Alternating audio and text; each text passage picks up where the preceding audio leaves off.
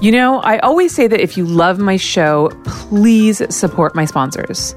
Well, Bellesa.co is a sponsor that you'll want to go and support because all I'm asking you to do is to visit their website, B E L L E S A dot C O, which is a completely free site that has all kinds of things to explore.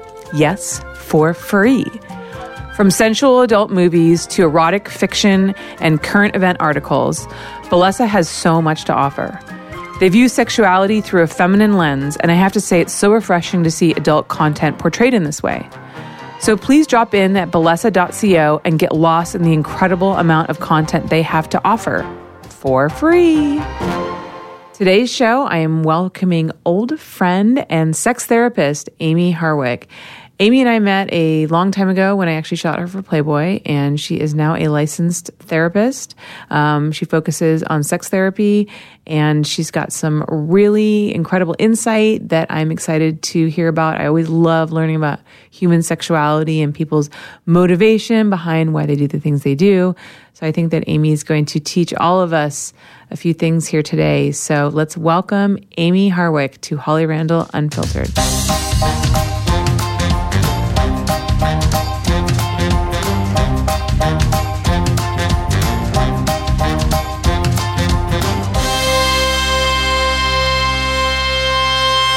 Hello, everybody. Welcome back to the show. And today in the studio, I have Amie Harwick. How are you? Good. I'm so excited to be here. I know, me too. I should say Dr. Amie Harwick, Yes. actually, which is so exciting. Mm-hmm. So, Amie and I met, how long ago did we meet?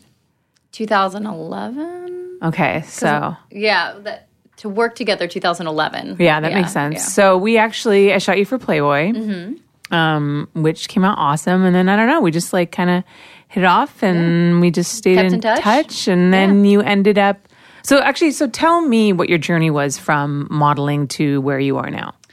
Um, well, as I was in uh, my undergraduate program, I went to Cal Poly uh, Pomona to study psychology. Um, you know, as you're in school, you're do- you're doing a variety of different things to get through it. So I was a personal trainer at the time, and I started doing promotional modeling work. I was a Bud Budweiser girl and all that kind of stuff, and then ended up doing some shoots and mostly like the pinup and uh, like fashion type stuff. Mm-hmm. And then over time, I did a little more of that. And I was a professional dancer and a fire eater, kind of like a little bit of everything. Oh yeah, I remember because mm-hmm. I remember that you did like the really cool fire eating yeah, stuff. I still do that now, but not really. Like kind of for fun in the backyard. Yeah, you know? for fun. Just Yeah. you know, when you're bored. Just, Yeah, yeah, Where's Amie? She's out back eating fire. I showed my partner because he never saw me do that before. I'm like, hey, you want to see me eat some fire? And he's like, what? And I'm like, hey, come here, watch this. He's like, oh my God, that's a great party trick. he didn't know that about you, like at the beginning. No, I feel like no. if if I could eat fire, like that would I would put that on my Tinder profile. I would That's be what I would tell people when I first met them, That'd actually, be the first like- thing. Be like, hey, I'm Holly. I eat fire Yeah. because that's so rare. Like no one eats. It's fire. rare and it's kind of like mind blowing when people judge you as a woman in LA. Yeah. They're like, oh, what do you do for work? It's like, I eat fire. Like, Yeah. go away. I play with fire for for money. Um, so I did all that kind of stuff for a long time, and then I started graduate school um, and just crossed paths with you. So the the Playboy thing really came from just a history of modeling and doing mostly like pinup, like vintage pinup. I really liked a lot, and edgy rock and roll clothing companies. Um, and I just thought at the time, if I have the opportunity, if they if I'm approached and I have the opportunity to shoot Playboy, and I'm getting a graduate degree at that time. I was, I think I just graduated. I think I just graduated in 2011 from Pepperdine with my master's, and you know, I, I'm not the stereotypical of what people would think in the past was Right. the Playboy look. Even though now there's such a huge variety, Yeah. Why not have that as a bucket list thing? Check, got my graduate degree. I'm going to go for my PhD later. Going to do everything I want to do, and I can also do this. Right. So I feel like you know. Very that much a renaissance woman and it's great Yeah. too because it's like you know and that's where we run up against that stereotype that makes me so crazy that like if you're Mm. a hot woman like you can't possibly be smart if you're smart you Mm-hmm. can't be hot you can or not even that like or even sexy like you can't embrace like an intellectual and uh, and a sexy side Right. People get very confused. If Yeah. I if I look how I look now and have my glasses on because I don't have great eyesight, I wear Mm-hmm. contacts. People are like, "Oh, look at you, sexy secretary." Like, no, actually, I have a PhD and my own business. I'm not a secretary. No shame to secretaries, but just because I have glasses on, yeah you- that stereotype is so so silly to me. So um, it does throw people for a loop because Yeah. when people meet me, Because no one ever says to you like, "Oh, look at you, sexy business executive.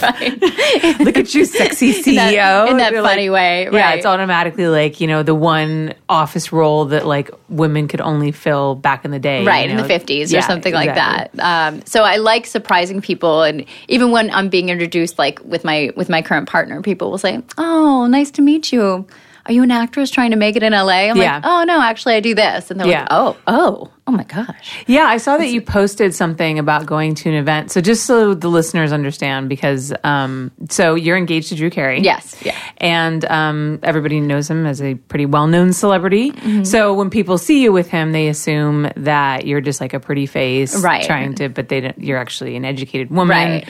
and you have a PhD. Because you guys went to some kind of event together, right? Um, that was about sobriety and Mm-hmm. right rock music. to recovery a friend Yes. of mine um, they were in some rock bands in the past and they saw how much music helps people through their sobriety and in rehab Yeah. centers and helps people uh, with their mental health and i really support that so i brought drew to this event uh, and when we got there of course people thought he was there he must be the presenter Right. and i'm his arm candy and that's it and so when we walked the red carpet i actually asked him to walk with me as my partner supporting me Right. um, and they asked me to step aside, of course. And I'm like, no, I'm the one invited. And he's like, she actually invited me.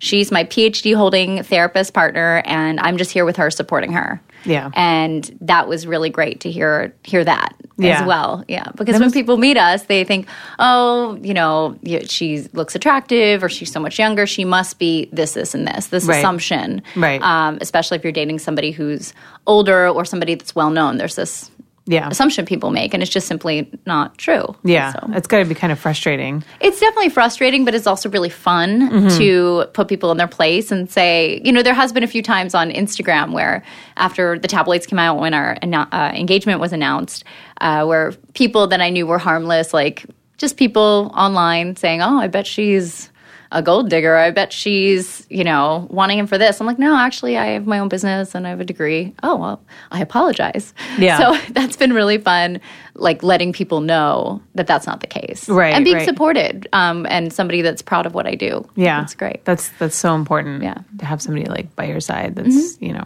Yeah. Um. so back to Playboy. Yeah. So back to Playboy. so we yeah we shot Playboy um, in 2011, Mm-hmm. and I have was just out of school. I think it came out the next year, and um, that was just like a really great experience. It was really positive. I felt really confident doing it. I enjoyed. it. I'm really glad I did it. Yeah. But it's like okay, once and done. I'm good. Right. Yeah, did that. Moving on.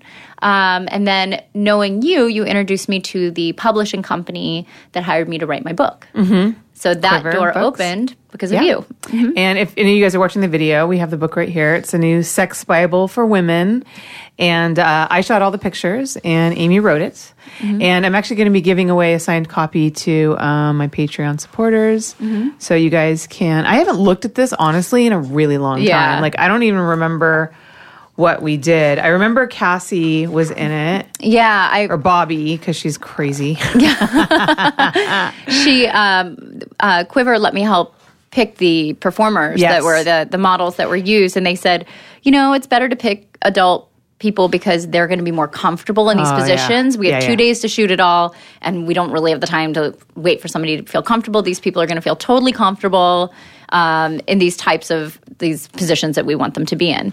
Um, so I picked her because I thought she was so beautiful. yeah, she is. and she looks like she looks amazing. She, it, she photographs it's, so great. It's so funny because you wouldn't know looking at her like the things that she says in between these beautiful photos that Oh, I, we take. I love that day. She's so wild. I just the whole time was cracking up. Yeah. Um, and it was interesting because he was Danny, right? Yeah, Danny Mountain. He is so polite, and he had this accent, and he was telling you know he's in a relationship, and she was just really fun and wild, and Yeah. it was interesting to see their dynamic. Um, but I felt like she looked very ethnically ambiguous. You can't really tell how old she is. She doesn't look super young. You know, you can't Yeah. really tell. Yeah. Um, and I like her body type a lot too. I think that it was more relatable than some of the other people I saw on the. It Yeah. was really fun looking at the um, adult agency website to pick someone. yeah, right. Yeah, it was a really fun experience. My mom was visiting, and she's a school teacher, so she actually went through with me and helped pick the people.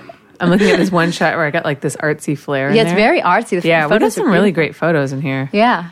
Yeah, I love this. And they, they they just look like really happy and playful. It's yeah, I love the photos. It's really Mm-hmm. Yeah. a beautiful book. I think this is one of the very last um, uh, shoots that I did for Quiver. Actually, was your book because I haven't shot for them in years. yeah, I don't think they're putting a lot of books out now. It's No. just I haven't seen anything new. Yeah, I I, think- don't think they're um, the bigger company. They ended up, I think, just publishing other things under the other smaller publishing companies Yeah. under them, like house stuff and Yeah. gardening stuff. Yeah. yeah. Yeah, it was funny because I had two experiences of shooting people's like books specifically for them where they came to set, um, which was you, which was fine, which was great. Yeah. And then there was this other woman. Oh my God, what was her name? Lillian or something like that. Did I tell you the story about this in- completely batshit crazy woman that I shot for for Quiver? It was um like about body language. She's like some body language expert. She's oh. the most horrible person I've ever met in my oh entire life. Like it was really really bad. Like she would sit there and rather than, you know, telling me what she wanted and letting me direct the models, uh-huh. she would be directing the models, which is kind of annoying on one hand, but on the other hand, she wasn't just directing the models, she was yelling at them. She'd be oh, like, no. "No, change that. Don't change your face. You look stupid. You look stupid. You look Oh fat my there. God. Don't stand like that. Stand the other way. Don't you look really dumb there? Why are you sitting there like that?" I'm like, "Lady, holy shit!" And then she would. Um, one of the funniest things that she did was so I always wear um, my camera with a strap that I Yeah. keep around my neck because I'm always terrified of like dropping my camera. And so, you know, I checked the back of my camera to see how a shot looks. And she was so like anxious about seeing how the shots look that she would regularly grab the camera out of mm-hmm. my hands and pull me into her to check the back of the camera, meanwhile choking me Oh with the strap. Like, I'm not even joking. It was like, it was so bad that I actually called in sick on the second day and I pretended like I couldn't make it and I made someone else shoot it. Like, I couldn't handle oh it. Oh my gosh. It was crazy. I've never had an experience like Yeah, that. Yeah, I didn't do that at all. Too, I was No, so you amazed awesome. watching you um, with lighting because you're so good at setting the lighting up to Thank look you. perfect, and the skin looks perfect, and um, so I just loved watching you and then watching them because she was just. So Yeah. I mean, she flirted with me as soon as she came in. She's like, Oh, yeah. "You're the author." I'm like, Yeah. Oh, hi. What? What? Okay. yeah, you're really pretty, but um, so that was just a fun experience seeing Yeah. just how it all kind of happened and how great you were able to get the shots that you needed and picking the outfits and the props. It was, it was fun. It was a great experience. Yeah, and it was, and it's a beautiful book. Yeah. it came out amazing. And I think just because she's brunette, people have said, "Oh, yeah, you look great on the cover of that book." I'm like, I didn't pose in my underwear on the cover of my book I wrote. That's not me. I mean, I'm very flattered, but that's not me. Yeah. Not, not every brunette girl is the same. Yeah, But yeah. but after that, um, I've ended up getting licensed in my field, uh, going for my PhD in human sexuality, um, and just everything else, every other door that opened, like the having a book that you've published that's available everywhere, just has opened a lot of doors for me. that's amazing. Yeah, that's, yeah. that's so incredible. Yeah. So you do? Would you say that you concentrate on sex therapy, or do you say it's just a part of your practice? It's really a part of my practice, Mm-hmm. um, but most of my clients have something in that bubble that Don't I work with. all? D- Don't we Don't all? we all? well, sexuality is a, a normal, natural part of being a human. Right. So let's say, you know, I have clients, obviously, male clients that come with, uh, to see me because they have ED or Mm-hmm. they have uh, insecurity in relationships or that maybe somebody that has a fetish that is not really a problem for them, but they don't want to be shamed for it. So I have specifically sexuality related clients that come in, people with trauma. But then if somebody comes in because they're depressed or they had a breakup and then they see that I have this specialty, they're going to be more likely to open up to me about these things that maybe they had not opened up to others about in the past. Right. So even if they don't come with me with this presenting problem, they're going to open up about that topic a little bit easier. right. Mm-hmm. What is the most common case that you think that you see in terms of like issues with sexuality?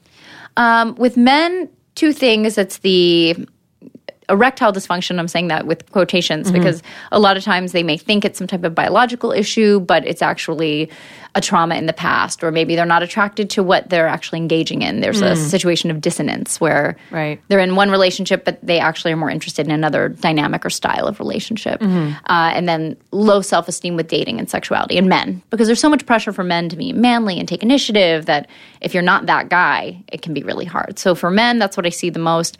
For women, I have a few different things. I, I do work with a lot of sex workers. Mm-hmm. So people that want to come to somebody that isn't going to shame them for that and Mm-hmm. work with them with with that and they feel safe and comfortable um, I also see men that see a lot of sex workers and want somebody that just understands so they don't have to explain, well, this is what this means or this is what seeking arrangements is. And so they know, okay, I can just say what I want to say and I'm not going to spend an hour explaining what this means. Yeah. Um, and have a confused therapist then shame them for it. Yeah, yeah. Um, and people in open relationships. I have a lot of couples in open relationships, which are great to work with because they Yeah. already have a skill set to be in that relationship typically. So their skills are typically a little bit more developed than the monogamous couples I see. Interesting. Interesting. Yeah. Um, so about um, oh my gosh, I just completely lost my train of thought.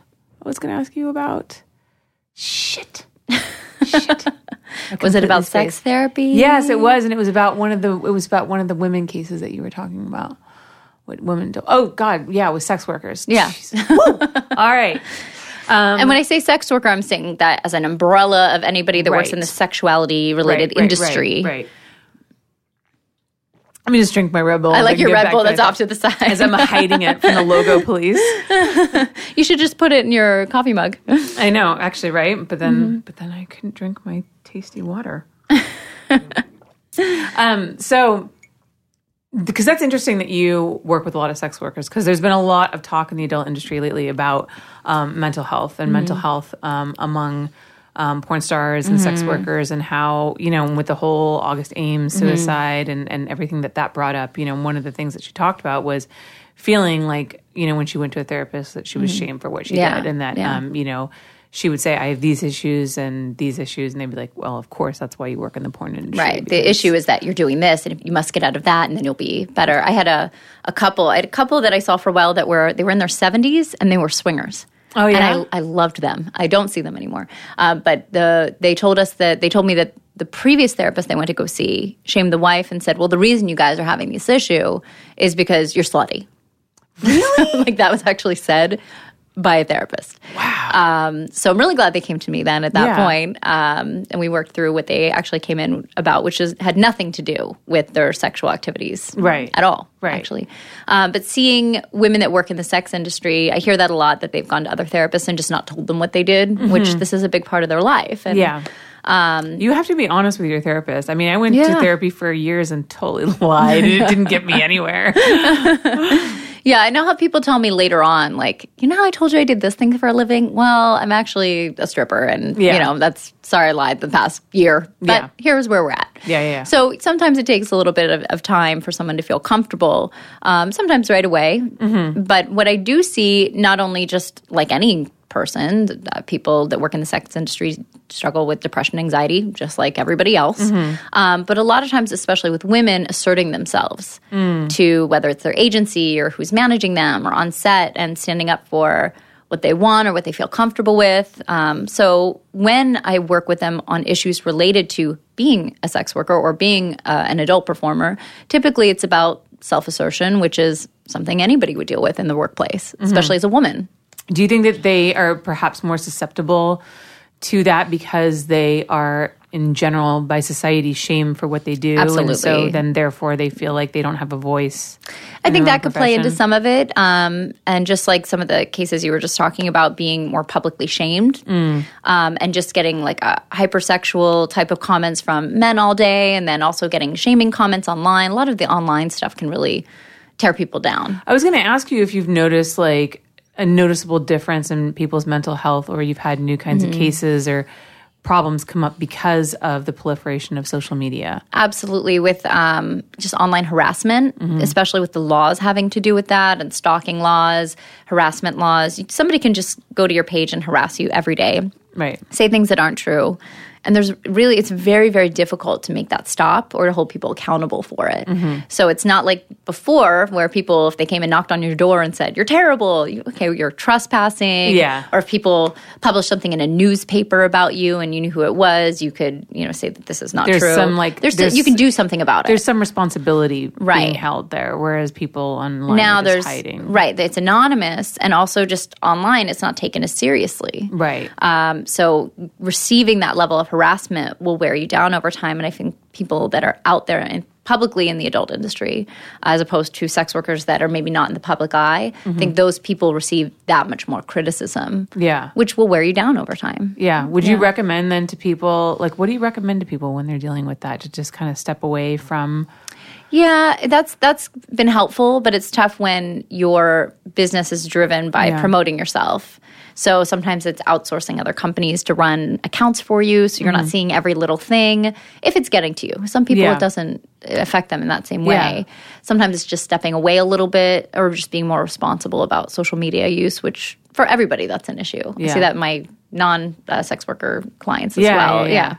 You know, it's funny. I remember this is kind of random, but I remember watching the South Park once where there was a whole episode about pub, about uh, cyberbullying, Mm-hmm. and um, basically Cartman goes and he posts these like shirtless pictures of himself or like in his underwear, like from the gym, like online, and then of Mm-hmm. course because he's fat and gross and he's Cartman, he gets all these like mean comments, and then uh, PC principal. Did you watch South Park? Yeah, yeah. Okay. But I haven't for many years, so I don't know if I've seen this there's- one. They've taken on this new. There's a new principal who's very PC, and Mm-hmm. he makes Butters um, basically go on through Cartman's social media and delete all the mean comments. Okay. so he can only like, and so like it's the joke about creating the safe space, right? Right. Mm-hmm. And.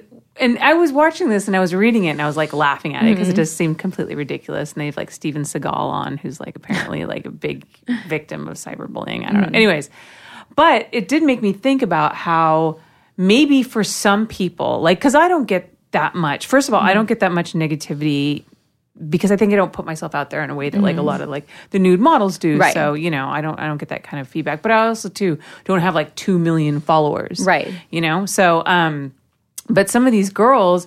When I've looked at all the comments that they get, you know, and mm-hmm. it's like almost uncontrollable, like the thousands, amount, and thousands, and of comments. I mean, in an hour. yeah, and Yeah. they'll go through and they'll read this stuff, and there's just like all kinds of fucking nonsense. A lot of it's not constructive criticism. Right. A It's lot just of it's just ridiculous, "You doesn't- doesn't make sense." bitch." Right. And I just wonder, like, if that maybe isn't something that you could have somebody else do and just like kind of go through every Mm-hmm. Yeah. once in a while and just take out the shit that just doesn't need to be there. I don't know. yeah, I feel- Or is I- that like being too protective of people? I don't think so. I think that if people, because if you if you um, flag a comment, typically it gets taken down. Mm-hmm. Yeah. So um, there was a girl. Actually, we probably both. We um, I know you know her. Kim passed away. Yes. uh, a few months ago, and there's like gossip about her online. I've met her a few times. We've hung out with friends Mm-hmm. just a couple times. She was always very nice to me. Yeah, she was always really sweet. And the comments after she passed away on her Instagram were just awful. And you know, if it, it's so tragic that she passed away, and she was young, and she was really sweet. Yeah. Um, regardless of what she may or may not have been involved in, it doesn't matter. Right. If she was or wasn't, like who cares? Yeah. But a lot of the comments were these people saying these terrible things about being a whore, or you know, Mm-hmm. Glad you're dead, things like that. And I just went the next few days because I have friends that were very good friends with her, and Mm-hmm. I just took it upon myself. It's been an hour or two, and just blocked every or deleted, uh, flagged every comment that was just so nasty because somebody passed away. Mm-hmm. Yeah. So this.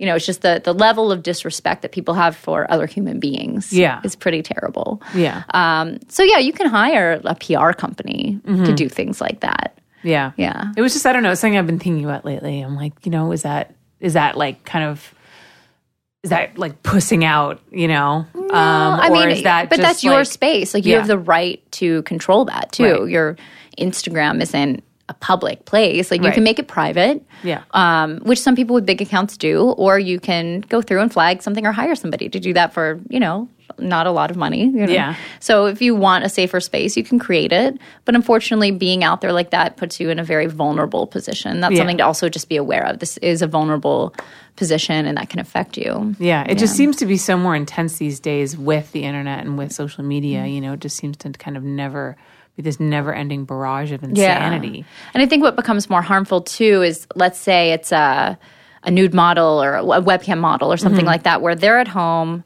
all day in front of their laptop. Yes. And then they're on, they take a break from being on a laptop to being on their phone Mm-hmm. and they're taking selfies and promoting themselves that way. And people like that, I've, I've clients like that, they don't leave their house and they're constantly working. Mm. Yep. And they're just in front of a computer and a, a cell phone. Yeah. So they're only in front of these screens. So if people are talking like that, that's all you hear. Yeah. So when I work with clients like that, I'm like, let's make a self care plan to get out, go hiking, disconnect from that, spend time with friends that, and realize that that's not the wor- the whole world. Right. That's right. just one part of the world is the online world. Yeah, because it Yeah. becomes very much kind of like a bubble, and people start to mm-hmm. believe that like this is reality. But it's mm-hmm. like these are like random people from random parts. You'll mm-hmm. never ever meet these people, Right. Like these people are not like a part of your life. Mm-hmm. But people take that so incredibly to heart. Right. And the people posting it, I don't think they really realize the effect that it actually has on people. There's, I love Black Mirror. Have you seen Black Mirror? Yes. Mirror? Okay, there's this, it's not even my favorite episode, but it's the episode with the bees where they go in people's noses. No, I Did haven't seen that Okay. one. So there's this episode where these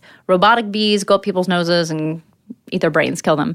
Um, and it's, they find out, spoiler alert, they find out that these bees were actually being programmed by Twitter by people saying death to somebody, which ends up being a fad. Like, you know, just, oh, death to this famous rapper because I don't like him. I'm just going to say this. Well, the more people that tweeted this, the more it became programmed in these robotic bees, and then they killed that person. Right. Um, and so they end up going these detectives to figure out who who's posting this stuff that they don't realize has the power to end up hurting another person so severely. And it was like a school teacher and all these people that you would never guess Yeah. would be nasty like that. But that is Yeah. what it is. It's the the normal person Yeah. sometimes just being nasty. Yeah. And we don't put the personal responsibility Mm-hmm. on ourselves when we feel it's anonymous. And that's a whole societal and cultural issue is when we feel that we can be anonymous, we're not held accountable for the harm that we inflict on others. Right. Right.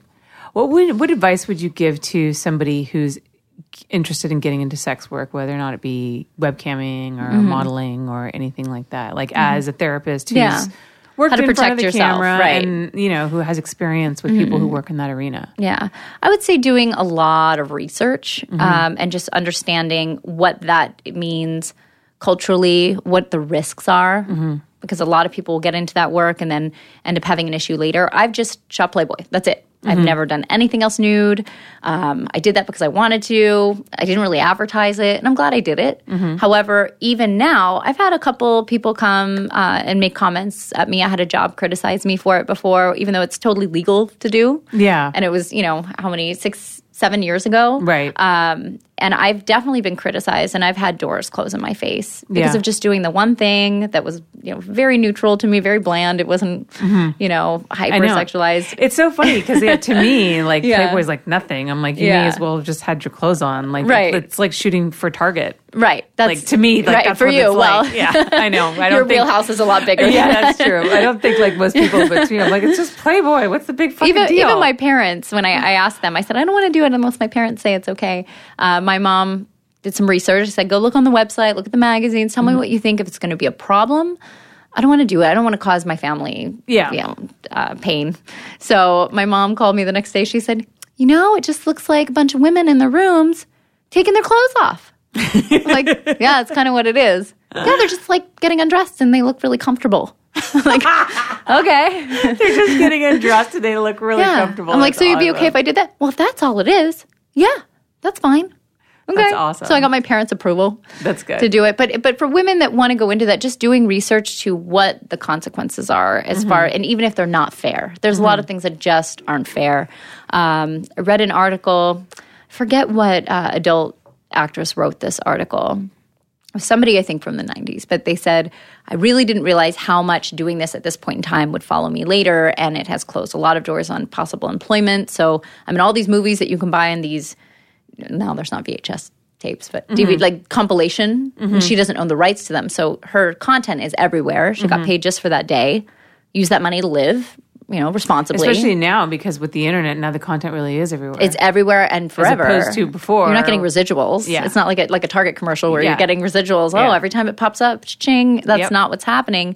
So you use that money to live, even if you are responsible with money, and then you're everywhere. You're not getting the money for it, and then it's harder to get a job because you're out there like that. right. And that's a risk, and that's not all the time. Um, I have a friend that was dating somebody that was an adult years ago, and she went and got some engineering degree, moved to another state, and nobody at her work has any idea that she was like the biggest uh, adult person in this one specific genre. That was pretty extreme. No one even knows. She was able to just move on, do Wow. another thing, whatever. But that's not always the case, and I Yeah. think that can be problematic. And the criticism for parents that have done it, it's really unfair, and uh, a lot of legal cases where that gets brought up. So Yeah. You know, it was so interesting. I was talking to um, somebody the I won't say who she is, but she, it was uh, really kind of genius. So basically, she was a porn star, and um, she was married to, and her husband was not in the business, and he wanted to have a kid, and she told him that the only way that she would have a kid is if he also did a porn scene. So in case they ever got divorced, he couldn't hold that against her in a custody battle. Wow. Right? Did he do it with her? Yeah. Oh, and then okay. he also, I think, did it with some other people too. Yeah. like it, it, it was a very short, short right. stint. But I was like, that's kind of genius. But That's also interesting. in yeah. way, but but if it worked for them, Yeah. whatever. Are they still together? yeah, Oh. yeah. Then something not a problem. Yeah. Not a problem. And sometimes it's not a problem unless it's a problem. Right. Um, I have one friend recently, she's in her 30s. Um, her Ivy LaBelle, I think is her okay. actor name. She just popped up last year, and I've known her for a long time. She's in her early 30s, and she's beautiful. Mm-hmm. And I, she used to do makeup, and I said, "Oh, you still doing makeup? I'd love to get your advice on some makeup things." She's like, "No, I'm doing porno movies, and I love it."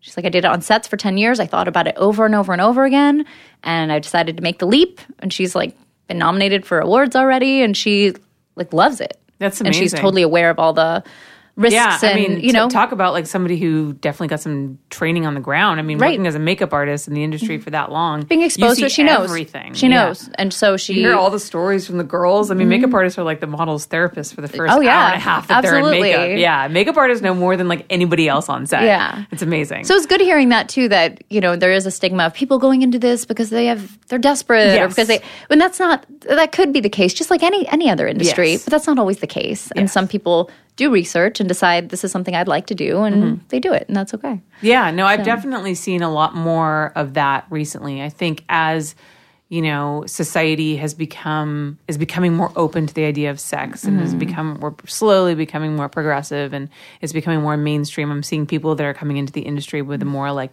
business minded idea of like mm-hmm. what they're going to do and have a very specific career path and and and recognize, you know, the the The social, it's a social risk, Yeah. and that's that's what to take into consideration because that does wear Right. you down and it can really affect you. However, if you're aware of that social risk, but you also have a good business plan and you're going into it, I think you were on a, a documentary Mm-hmm. that that discussed that or kind of looked at that different business plans of different women, like hot, hot girls wanted. yeah, um, and talked about you know p- being your own boss is there's a, a part of that that's very powerful. Yes. and if you plan it out correctly and you know the industry and you know how to make an income and you can manage that, that's great. That's not always the case though with anything. Mm-hmm. Right. Yeah, with any, yeah. I mean, a lot of the things that get stigmatized about adult industry are also issues that happen in a lot of industries. Mm-hmm. So Yeah, I mean, it's a shame, really, about the stigma that surrounds people who work in the sex industry, Mm-hmm. especially because, you know, porn is something that everybody consumes consistently. Mm-hmm. right. Do you ever uh, have patients who have porn addiction problems?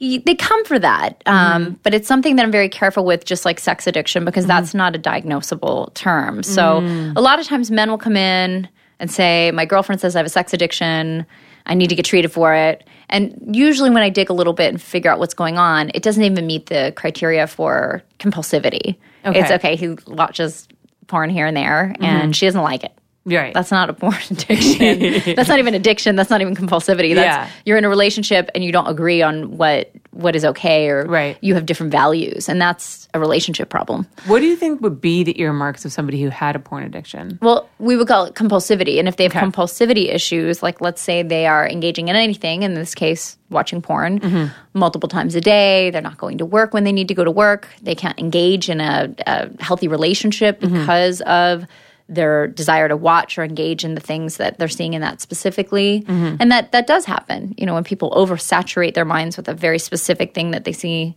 in a, a film and then they try to replicate it in real life and it doesn't work and they go back to the film because it's easier. Mm-hmm. That's a compulsivity problem that they could be having. Okay. But that's definitely not most of the cases that come in that I see.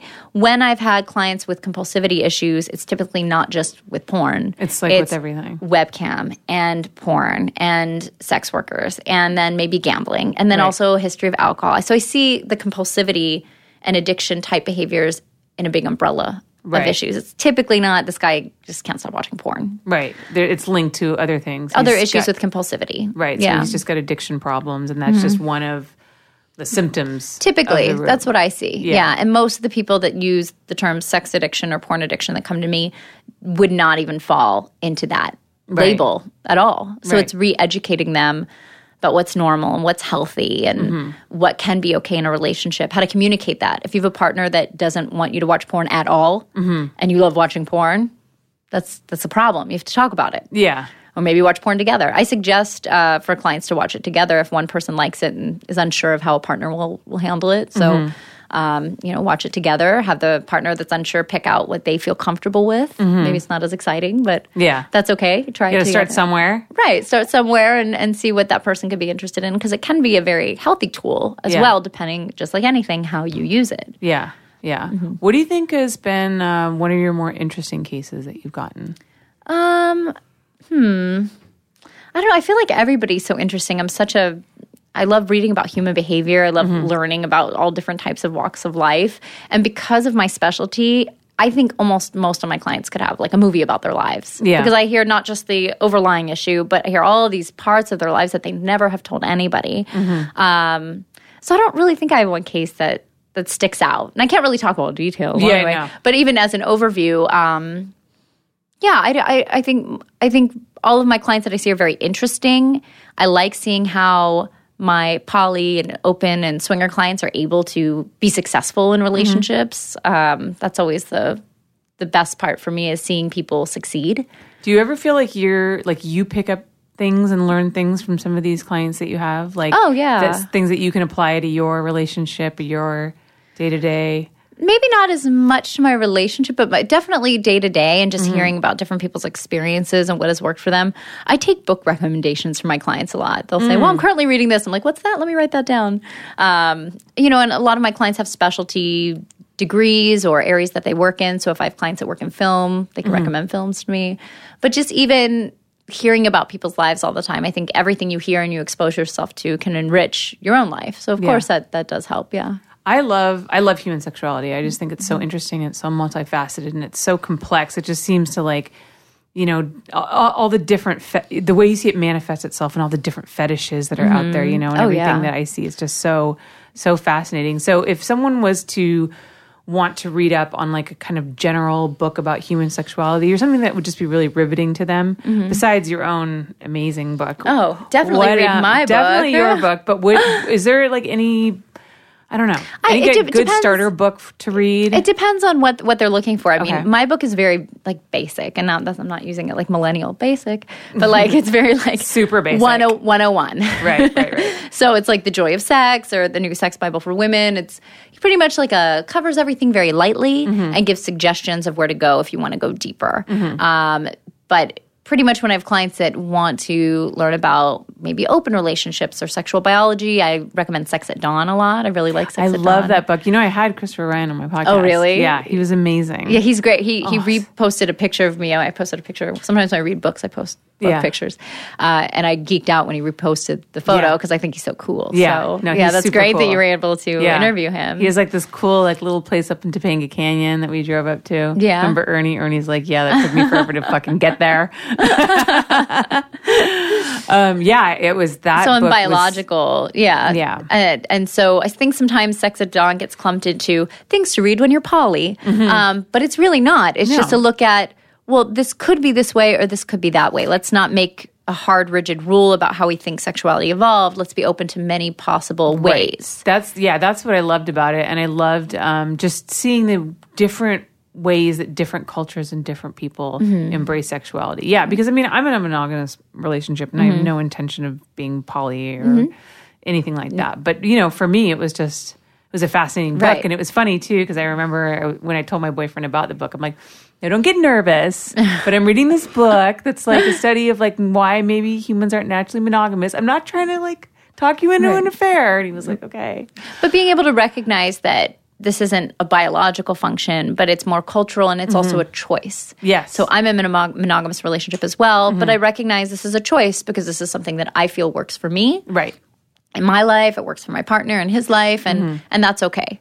Um, but it's just a choice. If you feel like being poly or swinging or whatever it is is working for you, then that's great. Yeah. Yeah. What I found, what I really liked about his book was the way that like there was so much about female sexuality that he talked about which is so much has, been so repressed by society Mm-hmm. for such a long time that like there's so much going on like bubbling I think under the surface I mean, it's only recently that we've actually Right. been, it's more in uh, the Western cultures, Mm-hmm. acknowledging that women even have a sexuality. Um, you know, I think that in medical textbooks up until what, 100, 200 years ago, Mm-hmm. they wouldn't even put the, the clitoris in the medical illustrations. Wow. It's like it just didn't exist. It wasn't Yeah. there. Yeah. Um, and most of that's because they didn't want to look at cadavers. They didn't want to look at women's bodies. Right. Mm-hmm. The people that were making these illustrations. So a lot was just left out about women. Wow. Which is such a disservice to women's health, Right. women's reproductive health. Right. Not to have the right kind of care, not to have the right kind of medical information. Mm-hmm. Yeah, I mean, just reading it, even like it almost made me feel like sexually hung up myself, you Yeah. know, which I like kind of always. But we are in this culture. but then I am. in this country, even in Southern California compared to like San Francisco, we're a lot more conservative. Mm. Yeah. Um, I practice in West Hollywood, so I practice in a very liberal area, Mm-hmm. and still people have these conservative or more repressed feelings about their sexuality, what it means, and especially as a woman. yeah, Um, so I think that we're getting better in our culture. There's more space for those types of things, but we're not there. yeah, Yeah. So, what are you doing these days? Are you mostly like seeing patients Mm-hmm. and? I have a private practice in West Hollywood, so I Okay. Uh-huh. see patients full time, um, which is great. So I see people like four or five days a week, pretty long days. Um, again, some related to sexuality, some Not. depression, anxiety, change of life stuff. Uh, and then I write here and there, or I'll get called to consult about articles, jump on podcasts here and there. Yeah. and I have a few other things in the works. I've been like throwing around like some outlines for another book idea, mm-hmm. mostly focusing on like sexual responsibility, which I think there's a big lack of information out there about what that means and um, whether that's knowledge about sex education or how to set boundaries. Um, Yeah, it feels like consent is like a big issue right now with the Me Too stuff and all that movement, consent, um, and also being able to articulate yourself as a woman. You see a lot of stories of women saying, I felt violated and I felt so frozen, I couldn't say something. Yeah, Um, so being able to give people the tools so they feel more comfortable speaking up or know how to do that because Yeah. it seems like people don't have the tools. You don't, you don't get that in school. Yeah. I mean, it's interesting because that takes me back to the whole story with the. I can never pronounce his name. Aziz Ansari, Yes, whose thank book I like. I like modern romance. I actually recommend that to my clients. I haven't read it, but um, I mean, obviously, you know the whole scandal, and Mm-hmm. there's just been so much debate back and forth over whether or not you know she should have articulated her, you know, her Mm-hmm. desires more, or how she really felt, or she should have left, or whatever. And Mm-hmm. her whole thing was like, well, I was dropping all these hints, and you didn't take the hint, you didn't get the Mm-hmm. hint, and so I thought that that was kind of an interesting story. That was. I feel like there's a glaring it falls into lack this of communication gray area. Yeah. and these stories that come out that still are presented in ways that are feeling as equivalent as Harvey Weinstein. Mm-hmm. Like, okay, this story, but Aziz Ansari too, and James Franco too. Well, okay, these are different, but these are still important to talk about. Mm-hmm. Yeah. We weren't there. We don't know what happened. So saying Yeah. Mm-hmm. she should have done this or he should have done that, we weren't there. We don't know. Right.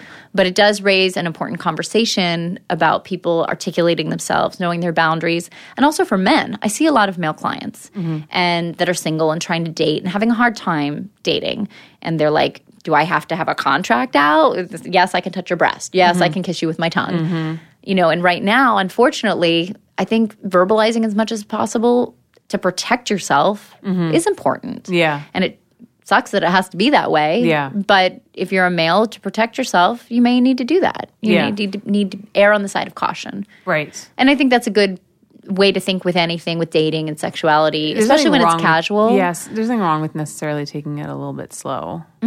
Yeah, and and even if that, let's say you do want to hook up on a first date or Mm-hmm. just have casual sex, there's no shame in that either. But be aware that if you don't know somebody, you don't know what their background is, if they've had trauma, you don't Mm-hmm. know what their issues are. So when they're giving you this body language or this hint, you might not pick up on it. Mm-hmm. So if it's casual, you are taking more of a risk because you don't know them, Right. and that's the that's the iffy part. But it just erring to the side of caution, whether it's taking it slower or also just articulating everything for now Mm-hmm. because you just don't know. Yeah. Yeah, especially I have uh, guys I see that are young and they're in open relationships, and you know they have a, quantity of sexual encounters, like multiple times a week, meeting people online, and they disclose that they're in an open relationship. They use protection, but for somebody who's not familiar with those lifestyles, they might feel uncomfortable with this and make a complaint against somebody. Right, So right. just being very cautious. Yeah, I remember it's funny when I first met my boyfriend, I tried to sleep with him on the first date and he wouldn't let me.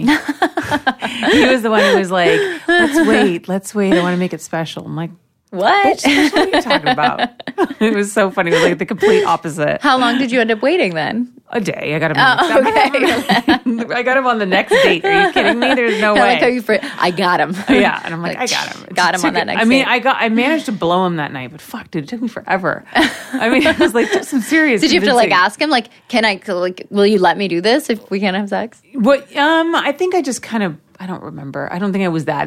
I don't think it was that explicit about it. I just think I just kept going for it, and eventually he gave up. And you've been together how long now? Almost two years. Oh my god. Okay, yeah, that's good. Yeah. And I have uh, like female clients asking me too. Well, how soon is too soon? Well, th- there's no Yeah. rule. There's Yeah. no rule. People hook up on the first date, stay together forever. People wait many many months, and it doesn't work out. I personally just feel like it's all about that connection. Like either you have it or you don't. Right. I've never believed in the whole like, oh, make him wait. You know what I mean? Because Well, if it's a game, if you're making him wait to prove a point, then you're playing into a psychological game that plays Yes. into a cultural issue. Yes. that hurts women, doesn't help women. What? Okay, what game do I have to play to get this guy? yeah, and that that becomes unhealthy and i try with women that i see to help deconstruct that mm-hmm. instead of what game do i play because my friends say wait five days or wait seven days to call him or you know i have to do this to make him want me more okay well what feels authentic to you right, right. do you feel authentic being sexual quickly or do you feel more authentic waiting right? and that's it Yeah, I agree with you. I think it's just like whoever,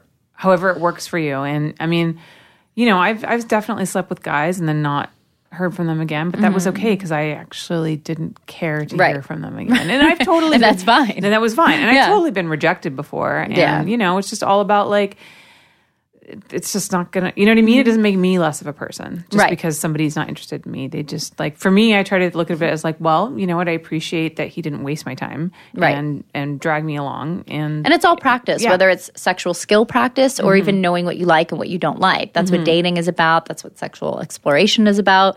Every time you hook up or you go on a date, you're eliminating what works and what doesn't for another future partner. Right, You're not right. going to meet the love of your life, your lifelong partner, your first date, the first time you have sex. I mean, Right. you could, but it's very unlikely. Right. So it's all practice yeah. just to make you better and more insightful about yourself. Yeah. When I work with people that have issues with their sexuality or connecting to their sexuality or maybe trying to understand why they don't feel good or do feel good about certain sexual situations, I'll have them make a list of their three best and three worst sexual experiences, not just like how the sex was, like the mm-hmm. penetration or whatever, Right. but what feelings came about it. You know, what mm-hmm. factors were then influencing what felt good and what factors were there when it felt bad. Right. And that can give some insight to maybe what's going on with why they're coming to me. Yeah, so because maybe they had some kind of traumatic experience when they were a Could be trauma, or maybe they maybe they do realize uh, when I have casual sex I don't feel comfortable, or maybe I realize when I've been drinking and then I have sex and wake up and my memory's foggy, I end up feeling very depressed, or you know just looking at the factors around the discomfort, Yeah. and what they mean to that person. Yeah. Yeah.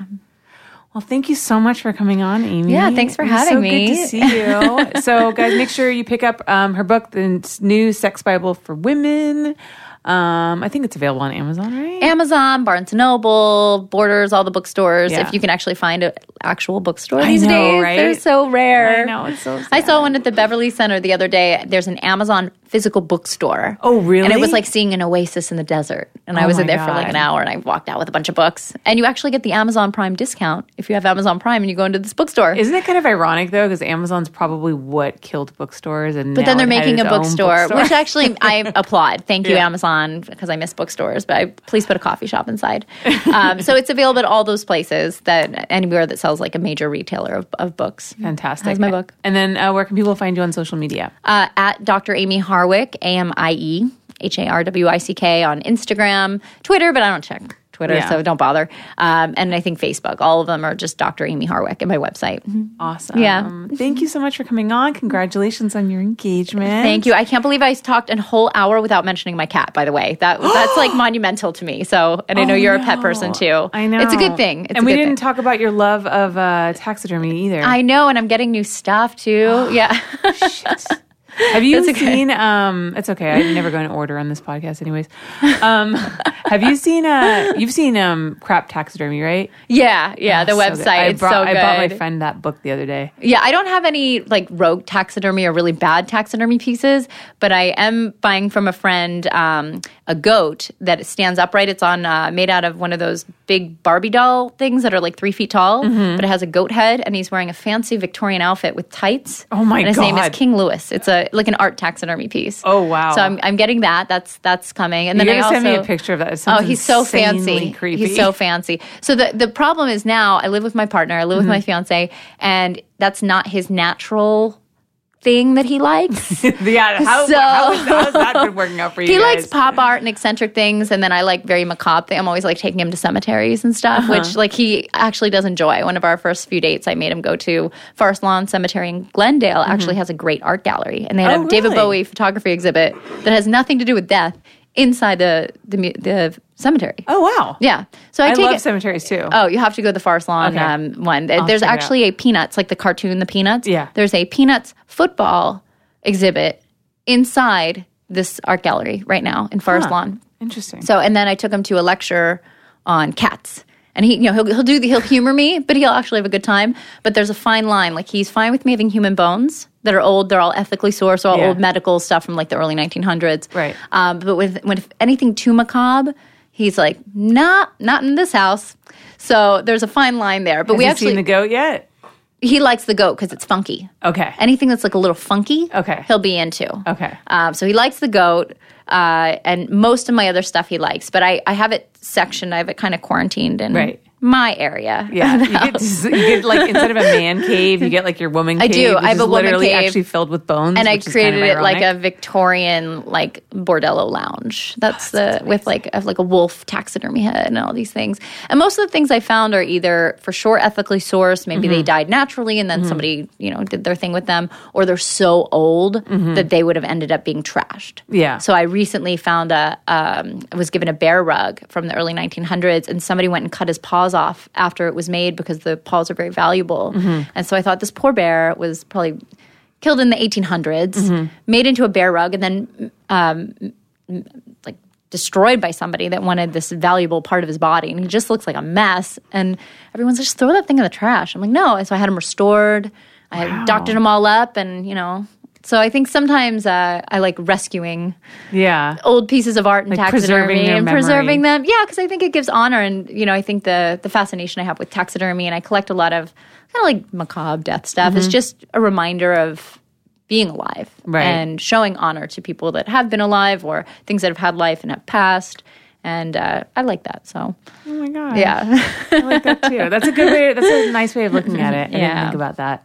Yeah. I don't see it as dark or weird. I see it as Yeah. a way to honor life. So, um, but yeah, my section of the house is actually my my woman cave is pretty pretty creepy. So I love that. I love that. That's so unique. yeah. Awesome. Well, thank you again for coming on. And um, everyone, thanks for tuning in. Uh, you can follow me on Twitter and Instagram at Holly Randall. And if you want to support this podcast, you can go to patreon.com slash Holly Randall Unfiltered. See you guys next week. That was a great, very educational episode. Um, I loved that we covered everything from the power of female sexuality and women needing to own their sexuality and to shed the shame that has cloaked female sexuality for so long, to what a porn addiction is and how to recognize the signs of that and how to deal with it. So, thank you so much, Amie, for coming on. That was a really interesting episode, and we appreciate your time and congratulations on your engagement. Next week on the podcast, we have the one girl that everybody has been asking for. Madison Ivy. Yes, she is here, and we have an incredible episode coming up for you guys. So make sure that you do not miss it next week on Holly Randall Unfiltered with Madison Ivy.